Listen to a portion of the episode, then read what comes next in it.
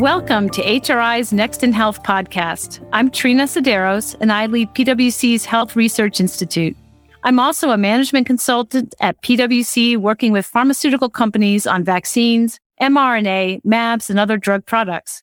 And I'm Igor Belokrinitsky, and I'm a principal with PwC Strategy&, and I help the leading health organizations with their strategies and operating models. And Trina, it's great to be speaking with you today and of course, as healthcare people, we'll look at everything through the healthcare lens. And I was walking around the other day and it struck me how as you walk down the street, you can't always tell what business or what establishment is what until you read the sign or you look inside. But you can always tell a barber shop from pretty far away because it's got that striped pole out front. And that, of course, has a healthcare connection. And we usually talk about the future of healthcare, but I think it is useful sometimes to look at it through the lens of the past. And the reason we have that pole in front of the barbershops is because retail health is not a new phenomenon. It is, in fact, very old. And a lot of healthcare used to be done by the barber surgeons. And they performed a number of services in their establishment. And one of the services was that you would come in and they'd give you a stick to hold and they'd open up your vein and some blood would drain out into a pot because they had determined that what was ailing you was an imbalance in the bodily humors and you had too much blood. And so the blood needed to be drained. And so the barber surgeons who were licensed to perform this procedure would display their licensure and the sign that they could perform this procedure. And since not a lot of people were literate, instead of having to spell it out that we do bloodletting, they would just hang out that pole with some bloody bandages on it. And that told you that that was a barber surgeon. You can come in and have your blood let and have some teeth pulled and have some other basic medical procedures performed. But bloodletting was chief among them.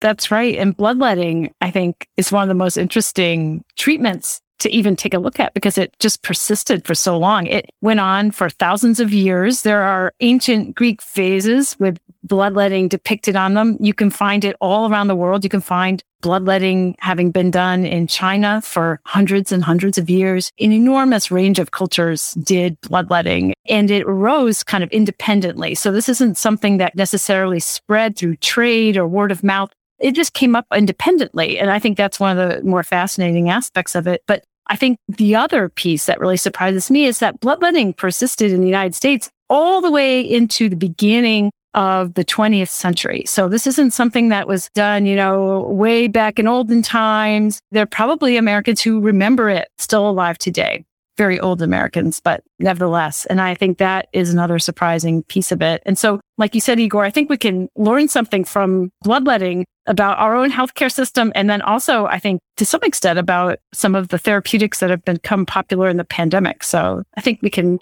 chew that around a little bit in this episode.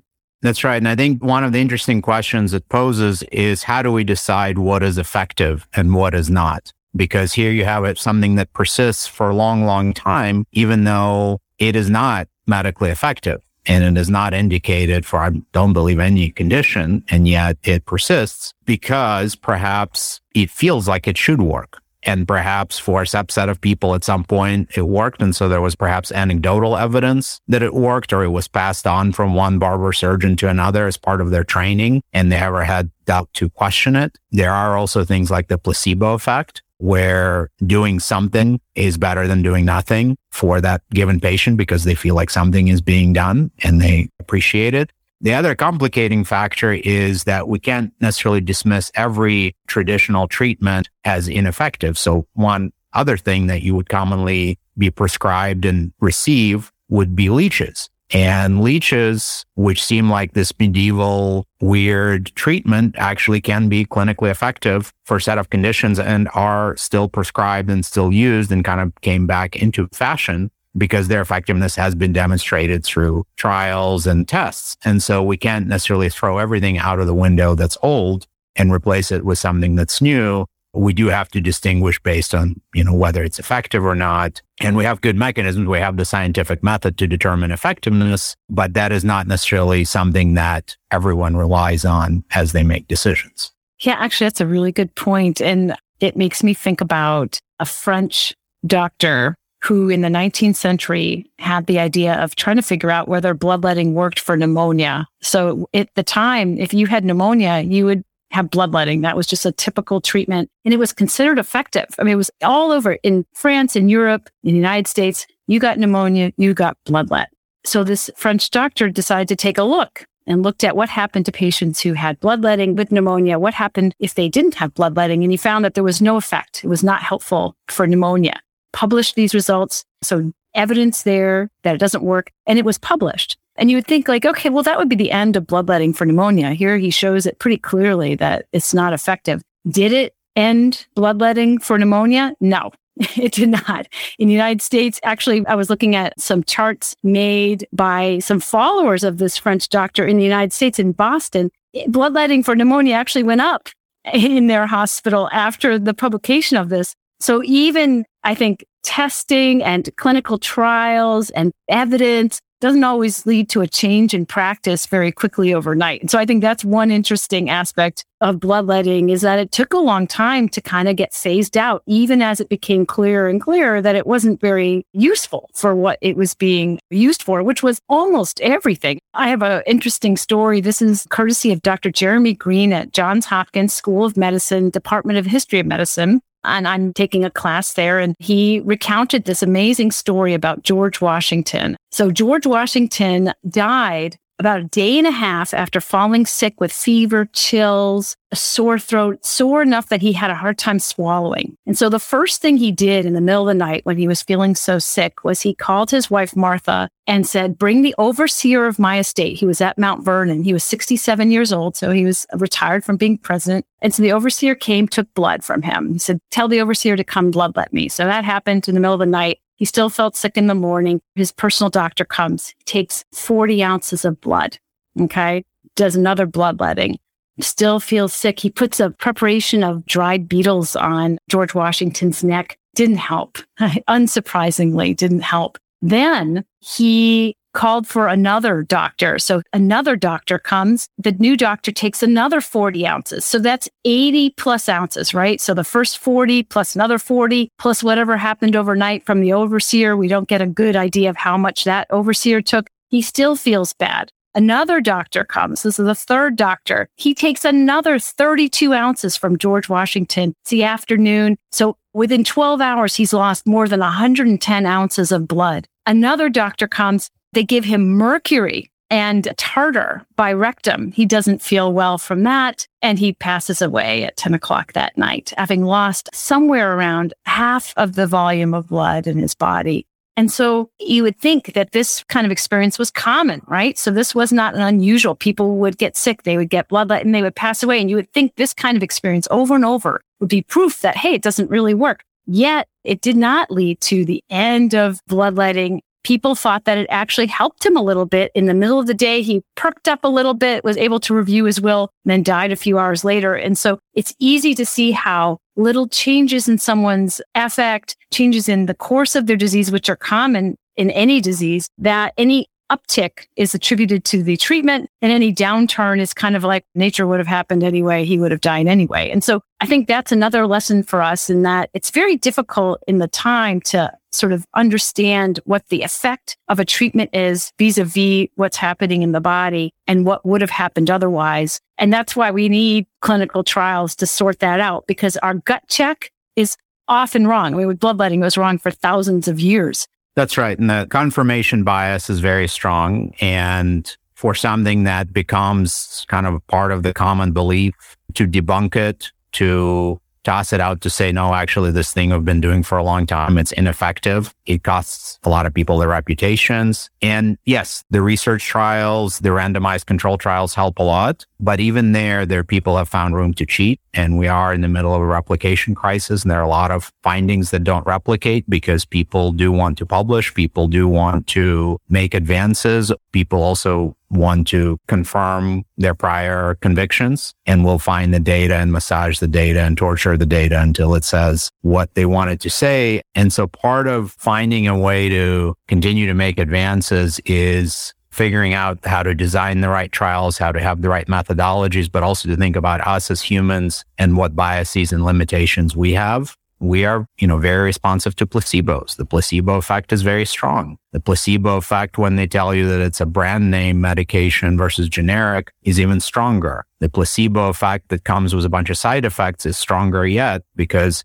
oh, I'm feeling bad. I'm experiencing the side effects. This must be the real thing. I'm really like paying the price for this medication. So I'm working hard. Therefore, you know, it must be effective. And what's often missing from these experiments, from these trials is kind of the real time feedback and the scale to get the effect. And so you brought up a French scientist and doctor. So I'll, I'll bring up one of my own. So Ambroise Paré, I think it was 16th century barber surgeon, and he did battlefield medicine, among other things. He did obstetrics and a lot of other, worked in a lot of other areas, but his thing was battlefield medicine.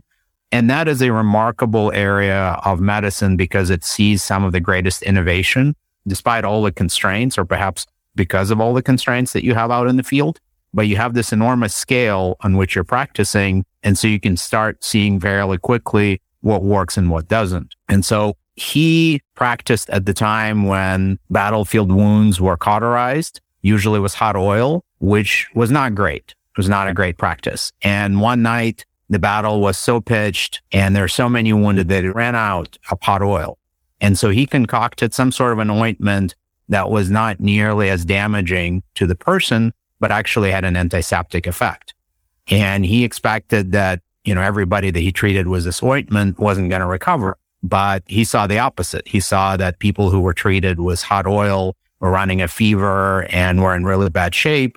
And people who were treated with the ointment that he invented were doing much better. And so he had a real life experiment in front of him. And so he switched and started using the ointment. He started using ligatures he invented or reinvented. Many things in healthcare get reinvented. He reinvented the ligature, the field dressings, and he was really one of the innovators and saved many lives in the battlefield because there again, he could test right away and see the real world feedback and impact of these innovations. Did people recover or not? Were they in more pain or less pain? Did they get infected or not? So he's one of the kind of the battlefield medicine pioneers that we also get ambulance services from the battlefield medicine, the concept of triage, the use of anesthetics. A lot of that comes from just wherever you have a lot of carnage and blood and you have that large scale, you can get pretty amazing effects from some of these innovations. I wonder how long it took for Paré's innovations to soak into the first of all, the way that battlefield medicine was practiced, but then also just into the larger world of medicine. I wonder how long it took. And of course, at that time, you know, it was a much different time and it's not easy to disseminate information. And, you know, it's much more fragmented overall in Europe. But I wonder how long it took because I think this brings up a good point about practices that don't work, that persist. And then how long does it take for practices that do work to sort of become the new standard of care? And I think medicine tends to change. We tend to think of it as changing pretty slowly in general. And in some ways, that's a good thing. You don't want this sort of herky jerky, completely reactive, everything changes every single day based on some new study. Although in COVID, we're kind of seeing that a little bit. But I wonder how long it took because it takes a while. And sometimes the best practices aren't adopted right away and the bad ones are not ditched quickly enough. That's right. Well, in his case, he knew the king, so he was in a good position to disseminate and make mandatory some of his innovations. But yes, it can take a long, long time. There's a tremendous article by Atul Gawande where he takes and he actually gave this as a speech at our 180 Health Forum. He takes two healthcare innovations, the disinfection of the operating room and the use of ether and contrasts them because disinfecting the operating room, I think using carbolic acid at the time took years and years to introduce and convince the surgeons to wash their hands and treat the operating room kind of like a laboratory. But the use of ether from, I think, the first use of it, I think by a dentist to it being widespread across the United States and Europe took several months. No, it was the same time period, but one spread like wildfire and the other one was kind of like pulling teeth. And again, it was less of a burden of proof, clinical evidence, sample size, methodological issues, and much more about human resistance versus human kind of buy-in and alignment and biases. It's always the case that cultural situations, politics, economics, all these things play a role in how whether pieces of innovation are accelerated or held back And it's always interesting. Actually, that's the work of the history of medicine is to sort of tease all that apart and try to figure out why did ether fly off the shelves essentially. And I mean, it's not hard to see why, because if you are going to have surgery without a potent painkiller or way to escape the horror of it, you know, if someone offers you that option and it feels like it's fairly safe, you're going to take it. And so it's not surprising that it became completely common very quickly. The other way of avoiding the pain of surgery was mesmerism at the time. And mesmerism kind of competed with these therapeutic agents as anesthesia. And there's a really interesting book about why it sort of fell out of favor, how it didn't make it. But you could imagine almost it winning out in ether and all these sort of being delayed, but they won out for a whole range of reasons. So another interesting topic for sure. Unfortunately, uh, or fortunately, I should say, it did get adopted quickly. So Lots That's of people amazing. are spared. Yeah, I know. We should have a bring mesmerism back. well, it is, again brings us back to how everything's in the head and how big of a difference it makes what mindset you're in. And for some of these changes, you know, sometimes it takes generations to change over. You think about kind of the history of medicine and the, the ancient Greeks have set the initial standards and kind of the baseline for this, but then it was the Islamic scholars that examined it critically and were free to question it and said, Hey, wait a minute, this makes sense, but these other bits don't make any sense. And we need to re-examine them. I don't think you really understand how a human body functions, how what the major systems are. And that's when you saw some of the first hospitals being set up was various academic departments. And so that was kind of the next big leap in healthcare. And then eventually it made its way back to Europe was sort of a mixed success. But yeah, sometimes it's a huge changeover that's required before you can make a big step forward. Yeah. If we just think about the pandemic right now, just to sum it all up, we've had this real flurry of therapeutics tried over a very short period of time and clinical trials set up to try to quickly figure out which work, which don't, which help COVID patients, which don't that are in the hospital and such. And it's been a really miraculously quick piece, but we see some of these therapeutics persist for political reasons in a lot of ways, like ivermectin, hydroxychloroquine, and these therapeutics that people are still using, believing that they work. I think all of this is just a reminder that it is difficult for people to tease out what works just based on their intuition and that some things can just be accelerated due to politics and culture and, and things like that. And that we shouldn't be surprised by that because that's the story of medicine all the way back to ancient Greece and thousands of years back. Well, Trina, I think this is a fascinating look back and lots of lessons learned about human behavior and human psychology and designing and rolling out effective new treatments and how it takes the clinical evidence, but also the behavioral science approaches to help us address our biases and be educated and be smarter shoppers and help ourselves and our families be healthy and take care of each other. Yeah, I would agree. For more on these topics and other health industry insights driven by policy, innovation, and care delivery changes, please visit our website at pwc.com forward slash HRI. Until next time, this has been Next in Health.